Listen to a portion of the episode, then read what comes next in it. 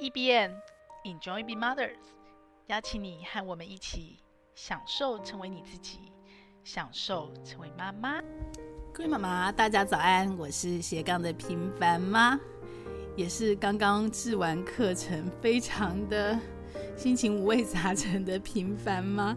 好久没有跟大家聊天了，这几集都是录双口哦。然后，呃，我有机会，我还是会尽可能的访问其他人的故事，来给妈妈一些参考跟人生故事的激励哦。那我自己今天想聊什么？今天可能会聊的有点杂，因为我刚一开始就讲我的心情很复杂哦，因为我自己在制作一套课程，十年千万自由，呃，新父母。财务自由的一套课程哦，那那套课程都是录影课程。那为什么会有这套课程的出现呢？其实是因为我自己在学习退休，我自己在学习退休。那呃，妈妈可能都知道哦，就是长期听节目的。其实我一直都很在意所谓的女生有赚钱能力这件事情哦。然后我也一直觉得说，女生要持续的赚钱，可是。不一定，就是年轻二十几岁的时候，其实是自己最自由的时候哦。那那个时候，我相信每个女生都是在还没有成为人母人妻的时候，那段时间自己开始有了收入，开始赚钱。那时候应该是财务自由。其实我没有想说我要赚很多钱，财富自由。但是，嗯，可能金牛座吧。然后我觉得财务自由这件事很重要，因为你有了财务这个很重要的基础，你才有办法自由自在哦。所以呢，持续赚钱能力是一件事情。然后年轻的时候就会想要存钱嘛。那我很幸运，我非常的幸运哦，因为一些人生的选择。大船系的我，可是。嗯，我进入了财经新闻的领域，所以我一毕业我就开始知道投资是怎么回事，然后我就开始拿比较小的钱去试错，然后你知道人赚的少的时候，那比较小的钱也赔得很痛，所以我就开始有了很多的基础哦。然后我也常跟年轻的女生说，你自己一定要存钱，一定要存钱，一定要存钱，你赚的钱一定要存下来，但是不能只存钱，你也一定要学会怎么花钱，因为你还没有成为妈妈的时候，你想做什么？你喜欢什么，你一定要去做，一定要去买。所以唯一的解法就是你要努力赚钱。所以年轻的我其实是很拼的，当时没有斜杠，可是我剪裁，然后因为是记者工作很自由嘛。我在我上班的时间上，我可以交出三千字，跑非常多的线，并没有比较不认真。所以其实本业的功夫是扎实的。可是因为记者时间自由下，我下班的时间，我下午的时间，除了去 call 公司，我还有去所谓的呃儿童补习班兼差，我还有兼翻译，我还有兼出书。就是在我的本职学能上，其实我当时兼差的很凶，因为我要努力赚钱，我要把薪水全部都存下来，我才能在二十几万存到。我二七岁存到我的第一桶金嘛，一百万，对。但是呢，我也同时要努力的花钱，因为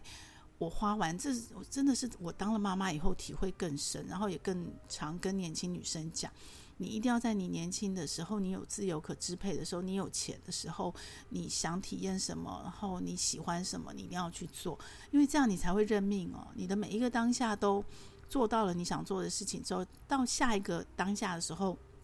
你才能够全心全意的去享受那个当下的美好，你不会觉得谁又拖累你，然后又因为谁谁谁你什么事没做，然后你就会持续的在往下一个当下前进的时候，享受那个当下的全然的美好。我觉得这是很棒的哦，所以这也是我很嗯真心的跟比我年轻的女生分享。对，我五十岁了，我从来都没有忌讳年龄，因为我其实是很期待。嗯，所谓的老后的生活，我觉得人生每个阶段都有每个阶段的美好。虽然说我已经开始慢慢的有感觉到所谓的初老的症状，身体上的一些呃跟年轻的时候不太一样的地方，也开始慢慢调整自己的生活习惯哦。然后告诉自己说，哦，其实呃老到一个程度，慢已经不是选择。知道吗？对，那是一种必然。那你就是择其所爱，爱其所择嘛。我们就必须爱其所择。这样，虽然那不是你的选择，所以同样的退休也是哦。其实我二十几岁我就有一个退休账户哦。那那时候我们还没有像现在这么多的工具可以选择，没有零股，没有 ETF，我们就是基金。所以我当时呃短期的存钱、吃喝玩乐的专户，我是买股票，然后赚到那个快钱，我一定会我我的薪水全部存下来哦。你看这小女孩很很厉害，对不对？然后但是薪水之外之外所有的花费哦。呃，我就是用股票赚的钱来支付，所以那是很有快感的。就是当时我也玩当冲哦，年轻的时候，然后呃赚波段的钱，其实那时候没什么波段概念，反正就是呃跟着。然后我又在记者圈、媒体圈嘛，比较容易有内线消息呀。啊，不能这样讲，内线消息不对，应该是说我们比较容易早一步的知道说，哎，市场有什么变动，然后。呃，知道说，诶，我可能可以关注某一只股票，所以比较容易比散户、比韭菜再多一点点的空间去赚到那个价差。所以年轻时候赚钱，我就一定会先花掉一部分，我不会把它全部存起来，这样存钱就没有意义了，就是数字的游戏。所以也体验到人生，然后也因为是记者的工作，比较容易去接触到一些新的事物、新奇的事情，所以呢，呃。赚钱存钱这件事情是做到了，那我就用基金去存什么？存我所二十几岁，嗯，我们当时没有像现在这么焦虑，可是呢是有的。我们也有做那个长期退休的定期定额的计划，然后就存基金，当时就有基金可以选择。但是后来，因为我也呃辗转从财经杂志，然后跳到电子业，再跳到金融业。那在金融业的时候，我们还带进了呃联动式债券这样的新的商品进到台湾市场。所以对于金融商品，我是有认知的。那我觉得也很幸运哦，就是避开了二零零八金融海啸，因为呃毕竟你是在行业内，你的敏感度会比较高。但是更重要的，其实是因为我当时因为呃第一个小孩，我决定要离开金融业，然后。回到了出版业哦，然后我为了想要嗯、呃、做好妈妈，是我自己想要的，就是我想留下妈妈味，我想要能够回家煮饭给孩子吃，我不想要我的女儿上小学以后还跟幼稚园一样每天。嗯、呃，在学校吃晚餐，然后陪妈妈陪到晚上十点十一点，很累的时候玩累，他是玩累了，我是工作 累了，然后我们坐捷运回家，洗澡就睡觉。我知道他上小学后是不可能的，所以我就面临，我虽然没有选择全职回家，但是我就选择回到我熟悉的出版业，然后呃做了职场的转换。当然，那个选择的代价就是我的薪水就硬生生的被砍了一半以上，对，然后。我们家又觉，我们家一直在创业，当时已经在创业了，所以，呃，我就很幸运的逃开了二零零八金融海啸，因为我为了我自己人生这个转折，还有家里的创业，所以我把所有的投资都先卖掉了，出清了，几乎全部出清了，也包括我的退休金账户，那个基金的账户，定期定额是赚钱的，当时结清的时候是赚钱的，对，但是我全部结清了。好，那。呃，也就错失了后来这十几年，如果我有继续留在股市的赚赔，但人生嘛很难讲，对不对？因为我们家的事业也变成我们一个很自呃重要的基础，财务上的基础。但是我的确就没有存退休金这件事情了。然后到我四十五岁，我开始有意识，就是我们开始慢慢走到人生的另外一个阶段，然后开始放下了一些。身上的压力，其实三十岁到三十五岁吧，到四十五岁是最辛苦的十年。我相信所有的小资家庭、中产阶级家庭都是这样子哦。因为那时候我记账记了三十年，所以养孩子花多少钱我非常的清楚哦。然后尤其你又不是只养一个孩子的时候，然后几乎你赚进来的收入，假设家里还有呃所谓的高龄的父母。然后他们没有为自己的退休做准备的话，其实三十到四十岁、四十五岁真的是非常辛苦的时候。那，嗯，我也坦坦言，那个时候我已经没有心再去做任何的投资了。其实很多创业家庭都是这样，就是当你开始创业以后，其实你就是投资自己家里的事业嘛，所以其实你也不太有余裕，不管是余钱或是余剩余的心力去做投资这件事情，所以。我的退休金这件事情，其实完全就没有机会去想到，因为你当下有没有？你当下家庭的生活开支，其实可能都卡得很紧哦。我相信很多四十几岁都是跟我一样的这样走过来的。那我四十五岁那时候开始，因为我十几年前在《金周刊》，那时候刚好《金周刊》在做，我在数位嘛，负责数位，要把《金周刊》的纸本很棒的封面内容要传播出去，所以那时候我们做了呃两个很重要的题目，也影响我非常的深哦。以我妈妈的角色，一个就是呃史安危机。那食安危机，我是当下我就做了很多很多的动作，那包括中间遇到我父亲离世，然后呃他癌症嘛，然后我也想说基因之外有什么生活习惯，那其实吃剩菜、食安危机，然后这些都有相关联，所以我对于又自己我又自己煮饭嘛，所以。我对于这件事情，我是当下我就做了很多的努力。这件事情我几乎可以说是没有遗憾，我已经尽了我的全力。可是退休这件事，我们那时候另外一个议题叫年金改革，退休这件事情，我就真的是一直放在心上，但是我没有任何的嗯、行为能力可以去做什么。好，直到我四十五岁，我开始有点余裕了，然后我就开始呃自主学习。片段的学习，开始认识一些呃所谓的市场上的专家、老师、达人，然后开始去接触，重新发现说，哦，原来现在市场上有这么多工具可以选择啊，有零股了，有 ETF，然后我开始慢慢去认识说这是什么东西，对，ETF 是什么，然后它可以做什么，才发现说，哇，我以前只能用基金做退休投资，现在也可以存股，也可以存 ETF，我就开始慢慢学习这些事情。我觉得是很棒的，但是真正的行动其实是到我四十七岁、四十八岁那那时候，我离开职场，嗯、确定要做我的 EBM，享受成为妈妈。那享受成为妈妈是什么呢？就是妈妈学习。因为女人在成为妈妈之前，其实是学习市场很重要、很重要的一块哦。可是后来我自己在商业环境，我也明白，就是大多数的人学习的时间不会就会是在下班后嘛。那不是假日就是晚上，可是这两个时间都是妈妈不可能参与学习的时候，因为她要照顾家人，要照顾小孩。所以当我开始做数位的行销、数位内容这件事的时候，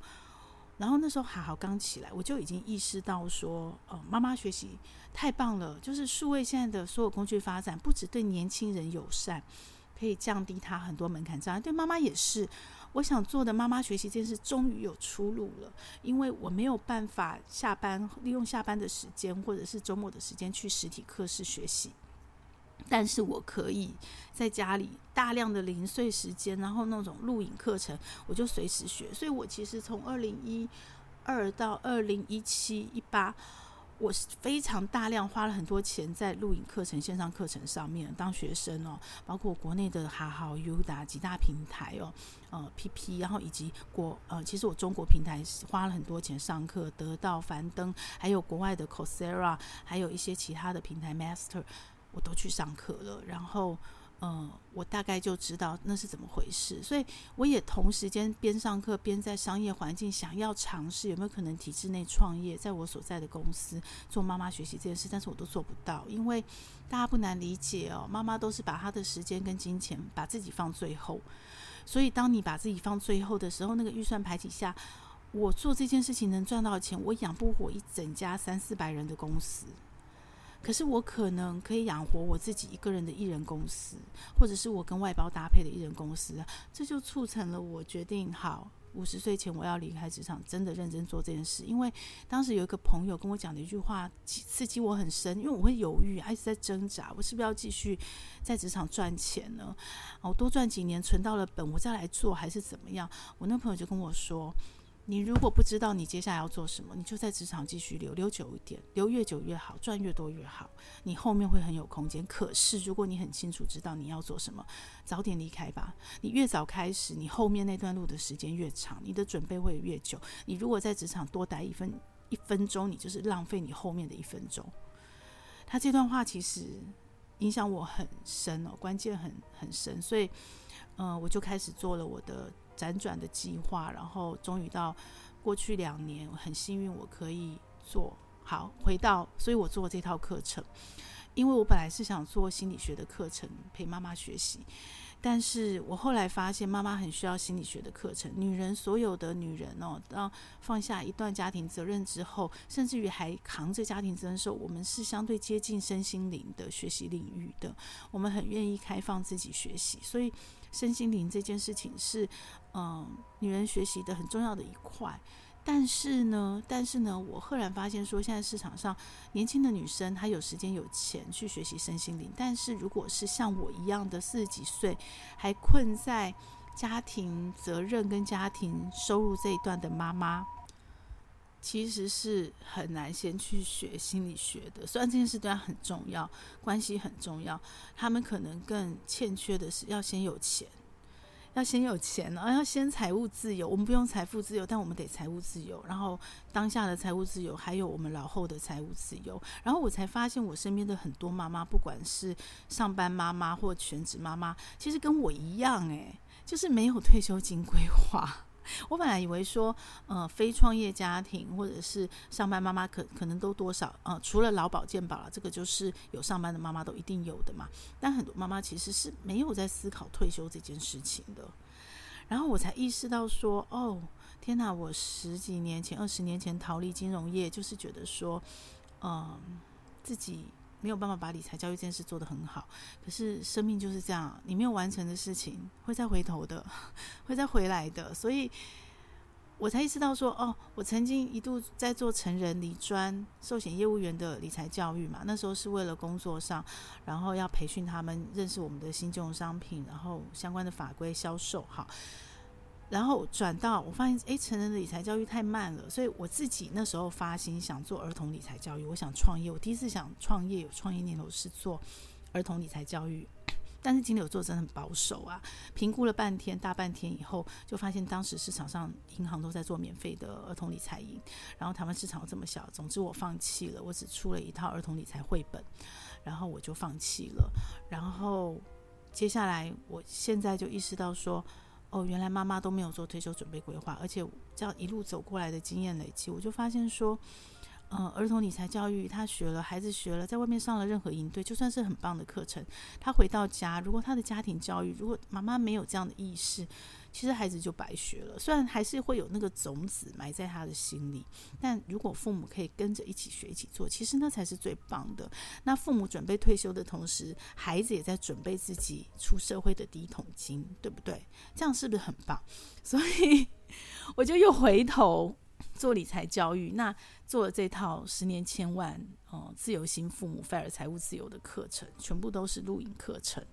然后我当时一开始找到的老师是专门在教从业人员。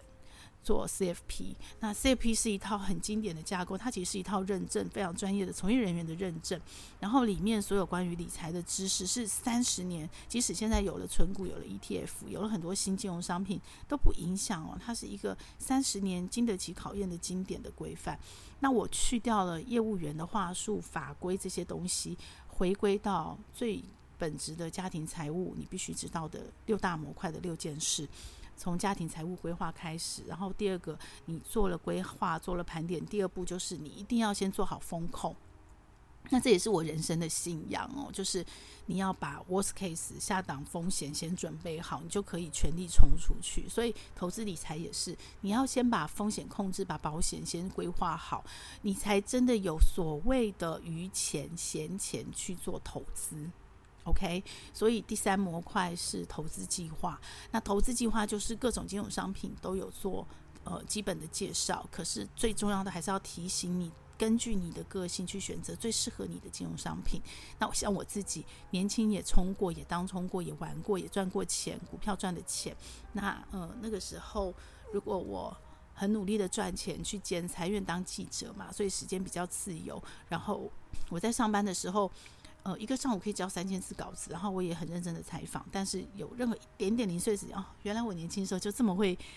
利用零碎时间，难怪我当妈妈是这个样子，对，然后对我就利用零碎时间到处兼差哦，又兼翻译，又出版写书，然后还兼那个作文班的老师，对，又很喜欢小孩，对，所以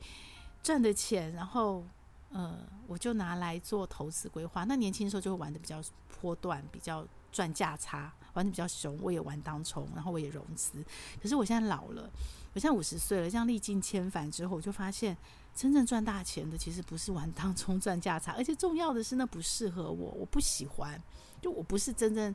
有耐心去追逐这些数字，去探究这些数字里面根本的人。所以嗯，我的退休规划，我就替自己选择了新的工具 ETF 加存股。那股票就是，嗯，从基本面价值投资出发选几档，嗯，我自己长期认为它是可以 for 我退休金准备一个很稳定的，不一定配息，也有成长的，也有配息的。好，那这些东西就是我这两年跟老师学的，所以我就找老师来，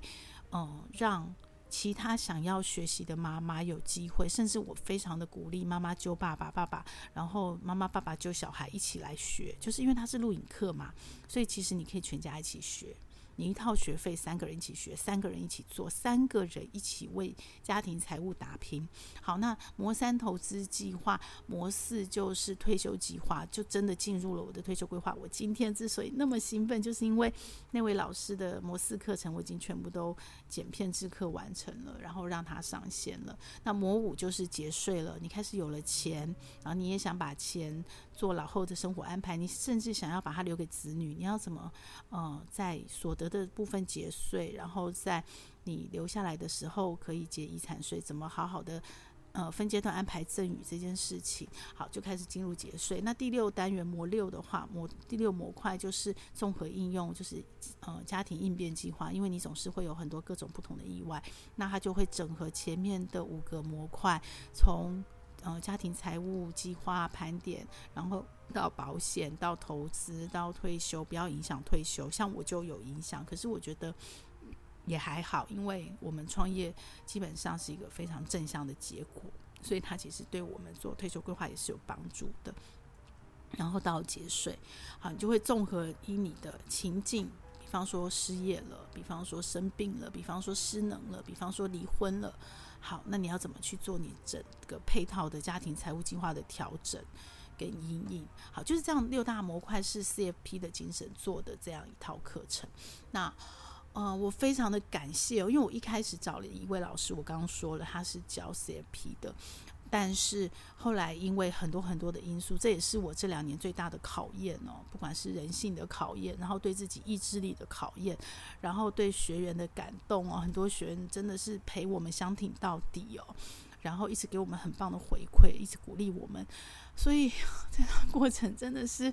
从一开始呃跟着年轻人学哦，然后还没有做完课就开始卖课，有没有？然后就卖到一半就发现哎做课根本跟不上，然后 promise 一直一直，我这个人是非常讨厌我承诺事情做不到，我非常讨厌，然后我非常的害怕，结果这件事情就是完全彻底的在这两年挑战挑战了我所有的。害怕跟讨厌哦，挑战了，真的是 怎么讲？呃，很痛苦的一段过程，但是也是一个很扎实的成长。对，就是成长，就是蜕变嘛，要历经这样的过程。所以呢，我曾经在中间，我有在脸书，你知道多脆弱，脆弱到我在脸书公开问说：“嗯、呃，老天到底想不想要我做这件事？”对，就是，嗯。撇开赚钱来讲，我一直都把 ABM 当志业在做，不是事业在做，是志业志向的事。对，就是想做我的事情，不管他赚不赚钱。但撇开赚钱这件事来讲，我真的是尽我的全力了，然后，嗯，一直去处理很多很多我承诺一直承诺做不到的事情，然后，但又不是因为我自己做不到而已，因为我自己我好控制，但是。要控制别人，我只能说这过程真的学习很多。然后我就问老天说：“他到底想不想我做这件事啊？”那我现在回头哦，我的结论是想的，他是在帮我的，因为在我最最最最困难，几乎是决定要放弃，然后想要退钱给已经付款的同学的时候，然后，嗯，我因为接了。我现在金州学堂的案子退休课，那那个退休课，因为我自己做不成嘛，我自己的制课一直卡住嘛，然后我就在别的平台制课，我还是想做好退休这件事，但那那个就汲取了这次的教训，我就变成是找了很多老师一起，每个老师讲他专长的那个面向，然后都是精华，有没有？然后就做了一个退休大课。我在金州学堂做了一个退休大课，周休七日月领七万。那这个题目是我还在金州数位的时候，一个卖一本卖得非常成功的特刊。然后事实上现在还是周休七日月领七万，即使有考虑通膨。然后我就做了那个大课，之后我就认识了吴家阳老师。真的是如获至宝，而且重点是他很爽快的答应我，他真的是老天派下来救我的人，你知道吗？因为，嗯、他不是网红，他也不是口条很利落的人，他也不是业务，但是他就是一个很扎实的工程师。你可以想见，一般来讲，如果是我没有历经这一段过程，我不一定会跟他合作做课程，因为可能要克服很多障碍。那你看，我又又呃中间跌跌撞撞的。对，这么的困难，所以，可是，在那个当下，就是我没有选择的状态下，诶，他刚好愿意，真的是慷慨解囊哦，他就愿意救我，愿意跟我一起做这份职业，因为他也觉得退休这件事很重要。那我又针对妈妈，然后他写了超过六本书，他四十二岁就 FIRE 财务自由退休，所以他是一个 FIRE 财务自由退休最好的实证。虽然说他的。经历他的方式不是每个人都可以复制的，因为他是在半导体业，所以他领了很多股票。那很多呃园区的工程师可能跟他一样，就是呃在半导体业的时候，在科技科学园举手可以赚到相当相当高的财富，但不是每个人都能留得下来，也不是每个人都可以急流勇退。那吴向老师他就在他四十二岁那一年，前面很拼很拼的工作。做到了，他就有退休的念头，然后他就，嗯，把他赚到的钱做了妥善的规划，之后他就决定四十二岁退休。重点是他退休之后他做什么呢？当然就是开始过我们所谓自由的退休生活。然后他因为工程师个性，他就是嗯，对，就是工程师个性，他去考了十五张金融专业证照。你知道吗？我在金融业，我身边都很少金融从业人员、专业人员考这么多证照，考得这么完整。因为他退休了嘛，没事做，然后他自己有钱啊，大笔钱，他要守住这笔钱，他要让他的退休生活能好好过，然后他要靠投资、靠保险，把他的钱慢慢长大嘛，不会因为他要呃前面工作才工作不到十五年，然后他要过他后面四十年的退休生活，把钱很快就花完呐、所以他必须要有这个专业来让自己可以 FIRE 财务自由。于是他考了这么多的证照，专业证照，然后他出了超过六本书。从各个面向，从保险到呃投资各个工具，到期货到股票，而且他不只是考证照、专业出书，他自己玩，他自己都下去试啊！你一定要试，要有实务经验。所以真的是老天给我的一个一个宝贝，就是哦，我做他课，其实我做很痛苦，因为大家可以想象说，呃，不是那种很口条很棒的业务员，然后。嗯，他他跟我说很好笑，本来我的课是要露脸的，他就跟我说不要露脸，因为他就不是要露脸的人嘛。好，所以我也改变了，我就不露脸，就是用声音搭配简报，然后我要加很多的动画，很痛苦，因为我要加很多的动画，然后重点更重点更重点的是，我一开始做这套课程的时候，就是想的是我原来的我，所以我没有耐心看法条，诶，我也不认为这件事很重要，我们就是想要把东西消化以后变成简单的图表，然后让。嗯，学习能学会，但是吴江老师很坚持，一定要上课，一定要有法条，一定，你知道吗？你可以想象法律条文。当然，我就试着在这个字，所以为什么制课花那么久的时间？因为尽可能，我只能说尽可能，但有些很重要的法条我不能改它，所以我就跟着他从法条开始，然后尽可能的让内容容易吸收一点点，一点点。可是我必须说，真的，认真的。我自己在金融业的时候，我都没有这么通透，就是 因为你是法条真的下去看，然后搭配他的经验真的下去说明，我才真的把我以前没有弄知道有这么回事，没有弄通弄透的很多很多金融相关的专业，我这一次才把它搞通。这件事很重要，因为包括保险。包括一些投资金融商品，包括投资型保单。哈，我那时候是从呃投资工具的角度看投资型保单，我就对它，我就没有保险那一块的专业知识，所以我对它的应用，我对它的误解就有了。嗯，应该说导致我很可惜，错失了我年轻的时候应该要买一张保障型的投资型保单的机会。但没关系，我现在五十岁还来得及。还来得及。我看到吴江老师课程上的图表，在六十五岁之前，我还来得及。虽然贵了点，会虽然相对贵，可是我还抓住了机会的最后的尾巴。所以这套课程哦，对我自己收获非常非常的大。然后对我的学员们帮助也很大。我我我每次最感动的就是，本来没有办法夫妻没办法谈钱的夫妻，从妈妈开始上课，然后爸爸开始跟着上课，甚至拉着儿子来上课。现在全家人不但可以谈钱，还可以一起规划我们要怎么做。你知道那种共同的感觉，那种家庭，你知道家人可以谈钱这件事不是那么简单的。就是这些，就是这些事情支撑着我没有放弃，然后终于把这课还是硬着头皮把它做出来了。当然，我们现在还没有结束哦，还有呃节税的模块，还有嗯模六综合应变的模块，我还在，我还要后置。那节税的模块还有一半以上的课程，老师还要录课。但是不管怎么样，完成了投资、保险、退休这三大模块，我觉得他就完成了三分之二了。然后这套课的样子也就定了。我真的非常感动，我今天非常的激动哦。然后，哦，我很期待，就是妈妈们能够跟我一起哦，透过这一套课程，开始去思考自己的财务自由，自己的。然后你再扩及到你先生、你另一半、你全家的。那如果你是没有收入的全职妈妈，要不要学？要，你更要学，真的，你更要学，因为。你怎么在操持家务的过程中，让你们家有个底，让你自己有个底？这件事情很重要，真的很重要。相信我，不管之后的老后生活，你会不会跟你的另一半继续走下去，还是你们到了某一个年纪，孩子大了，你们也决定彼此不一定是最适合终老的陪伴者，你们决定要分开。不管会不会离婚，不管最后会不会遇到。丧偶先生找你一步离开，他可能是家庭主要支柱者，然后你要撑起全家。财务这件事情，这个基础真的很重要，所以不要因为你是全职妈妈，你就把这件事完全放手交给他人。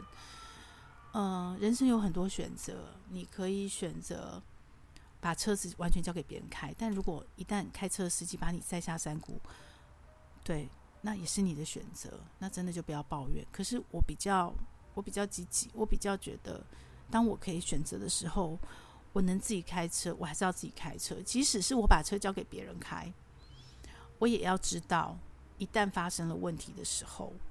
我能怎么样自救，甚至救人。对，我觉得这是我自己的经验啦，所以也给妈妈参考。那这套课程我会放在。呃，说明栏，如果妈妈有兴趣，你们也可以参考一下，看自己需不需要做这个学习，非常的扎实，真的非常的扎实，很多的细节，每一个单元大概十到二十分钟，你可以慢慢听，你可以全部听过一次，有概念之后，你生命中，我是我们是十年前，我还是要陪十年的，所以呢，呃，我们有有群组，有社团，然后你加入我们之后，我们就一起。去努力我们的退休计划，然后一起陪，然后课程的内容之后我也会在呃主题网站做持续的更新。第一年真的还在制课，就把课做出来，然后二二三四五六七八九十，每一年我们就可以再做一些其他有趣的事情。那。欢迎你加入我们。那我也会把吴江阳老师的三堂课单独拆出来，因为他就是保险投资退休。好，那我会单独拆出来。如果你一开始只想呃先上他的课也可以，那你就先跟着我一起跟他学。那之后如果你想要呃全套课程。我们也可以用补差价的方式让你上全套课程。总之呢，这是专门为妈妈设计的。那从妈妈延展到爸爸，延展到小孩，我真的很开心，我自己做这件事。不管他呃以后有没有机会可以赚钱打拼，把他自己 cover 过来，我都觉得他是职业，是我值得做的。然后我也真的非常非常非常非常感谢老天，感谢吴江老师天兵天将的到来，然后让。这套课终于，终于三分之二课程主课程都上线完成了，谢谢自己，也谢谢老师，也谢谢老天，更感谢一路都没有放弃，一直陪着我们的学员，没有一个人放弃，然后都陪着我们走到了现在，真的非常感谢，那也非常欢迎你的加入。好，那今天我一样哦，我自己录的课程，我有答应顺源，然后我会帮他把十四天的课程跟大家介绍完毕哦。大家还记得吗？时间自由的十四天的课程，呃，中间双口的时候我们停了两集，那今天我们继续介绍第七天。那第七天的课程是讲什么呢？他在讲时间利用哦，就是你要排，你不要让自己都困在那个所谓的垃圾时间里。好，他是用恶魔的漩涡来形容，所以他用八十二十法则，把你生命中你当下你觉得最重要的事情，你要做的，你就做一个取舍。那他怎么取舍？他是用四象限，我很爱用四象限，它可以用来做任何事情。然后他就用四象限，然后把三大优先、第一优先、第二优先、第三优先事情先排出来。那第四象限就是所谓的垃圾桶，就是恶魔的漩涡。那那那些事情被你丢进去，你就不要做的。所以你就可以很清楚的去安排你的。呃，所谓的优先顺位，优先顺位对妈妈非常重要。对我来讲，从年轻做到老，做到现在非常重要。但是方法一直在优化。那我现在最新的方法是什么呢？就是在我我的行事历已经从 Google Calendar 几乎完全转到 Notion，然后我在 Notion 上面做我的所有的时间管理，呃。顺源的这样的一个方式，在我那边改就改成呃，房间有一个所谓吃青蛙，可能妈妈有听过，就你利用你的零碎时间，那你每天我会把我最重要优先一定要做完的事情，然后而且那件事情不是只是紧急哦，它是重要，它是对我生命的进程是重要，所以我的 Notion 感恩日记我都会先反省今天要做什么，我自己设了一道题目一道关卡，反问我这是真的是最重要的事吗？你今天一定要做吗？对，好，那我确定了最重要的事情，我就给他三只青蛙。然后我一天不能超过三件事，有三只青蛙，然后再两只青蛙，一只青蛙，甚至没青蛙。那没青蛙就可能是顺源的那个所谓的垃圾桶，然后基本上你就不一定要做，甚至你根本不用排上去。所以我的 Notion 的行事历上有青蛙，那我就会从我就不是像以前是按时间来做事，而是从。三只青蛙开始做，我每天早上最精华的时间，我就会先做三只青蛙，先把它勾掉，把它打勾掉。所以我今天就吃青蛙，我一直把青蛙吃掉。哦，那感觉很有很爽快。而且重点是，你会每天过得很踏实，而且很有成就感，因为你最重要、最优先的事情你都先做完了，然后剩下的时间你就赚到，有没有？等到你今天青蛙全部吃掉了，你就可以放心的耍废。虽然说我从来没有一天，因为事情真的太多，我从十十件事一直浓缩，一直浓缩，浓缩到现在可能一天尽可能只排五件事以内。但你知道吗？五件事里面可能有一件大青蛙的事情，又含了好几个小青蛙，所以其实永远都没有做完事。可是，可是不管怎么样，当你到晚上回家的时候，其实你会相对放松，因为你已经把今天最优先、最重要的事情你都。至少三只青蛙你一定都吃掉了嘛，对不对？然后后面的事情在 Notion 上又很容易搬移，所以你就可以很轻松的再重新规划安排。那顺源这个方法，它是每周做一次，我每周都会看我的下周行事历，但是我每天晚上我也会在感恩日记上，在 Notion 感恩日记上看我的明天的行事历，再去做调整跟安排。我觉得这样的生活其实，呃，真的是蛮扎实的。然后尤其是。大量零碎时间的妈妈真的很好用，所以如果妈妈你想要多做一些事，你想要帮自己呃多研究一些投资理财，然后让自己财务自由，或者是你想要斜杠多赚点钱，你还缺资本，哦、你希望时间跟资本一起并进，然后你想多存点本金，然后让你的投资能够帮你自己的钱赚得更大，那么呢，你的时间管理其实很重要，所以呢。利用这样的一个时间思考，然后不管你是用 Notion，因为 Google Calendar 上是不能放青蛙，但是你还是可以，呃，用一些符号去把。今天最重要的是标示出来，然后虽然按时间排序，但是你可以就是先做那件有标示的，或者是你把最重要的事放在整天的行程，因为 Google c a n d 有分整天跟时段嘛，你就可以把最重要的事放在整天，那你就可以一天先把那个最重要的事做完，然后零碎时间就弹性去安排哦、你其他的事情，我觉得蛮棒的。那呃那段时间很辛苦，但是相信我，真的相信我。苦过了会倒吃甘蔗，我觉得当妈妈最棒的就是孩子离巢那个倒吃甘蔗的感觉。我现在感觉越来越强烈了，因为孩子大了，然后我又刚好是两个女儿，都是我闺蜜，然后闺蜜可以陪伴着你，那种倒吃甘蔗的感觉真的很甜，跟年轻的时候自由那种甜又不一样。这是一种很温润、有厚度的甜。我希望每个妈妈都能跟我一起享受成为妈妈，一起享受这个倒吃甘蔗的感觉，这个甜。这种甘醇的、香甜的人生。我们一起享受成为妈妈。这个节目会在各大 Podcast 平台播出。如果你喜欢我们的节目，欢迎你把节目分享给你的亲朋好友哦。也非常的欢迎你留言告诉我你想听什么题目，告诉我你享受成为妈妈的诀窍。也欢迎你在我们的说明栏有一个连署签名，跟我们一起签名，一起享受成为妈妈，享受快乐，也享受痛苦。让我们一起来享受成为妈妈。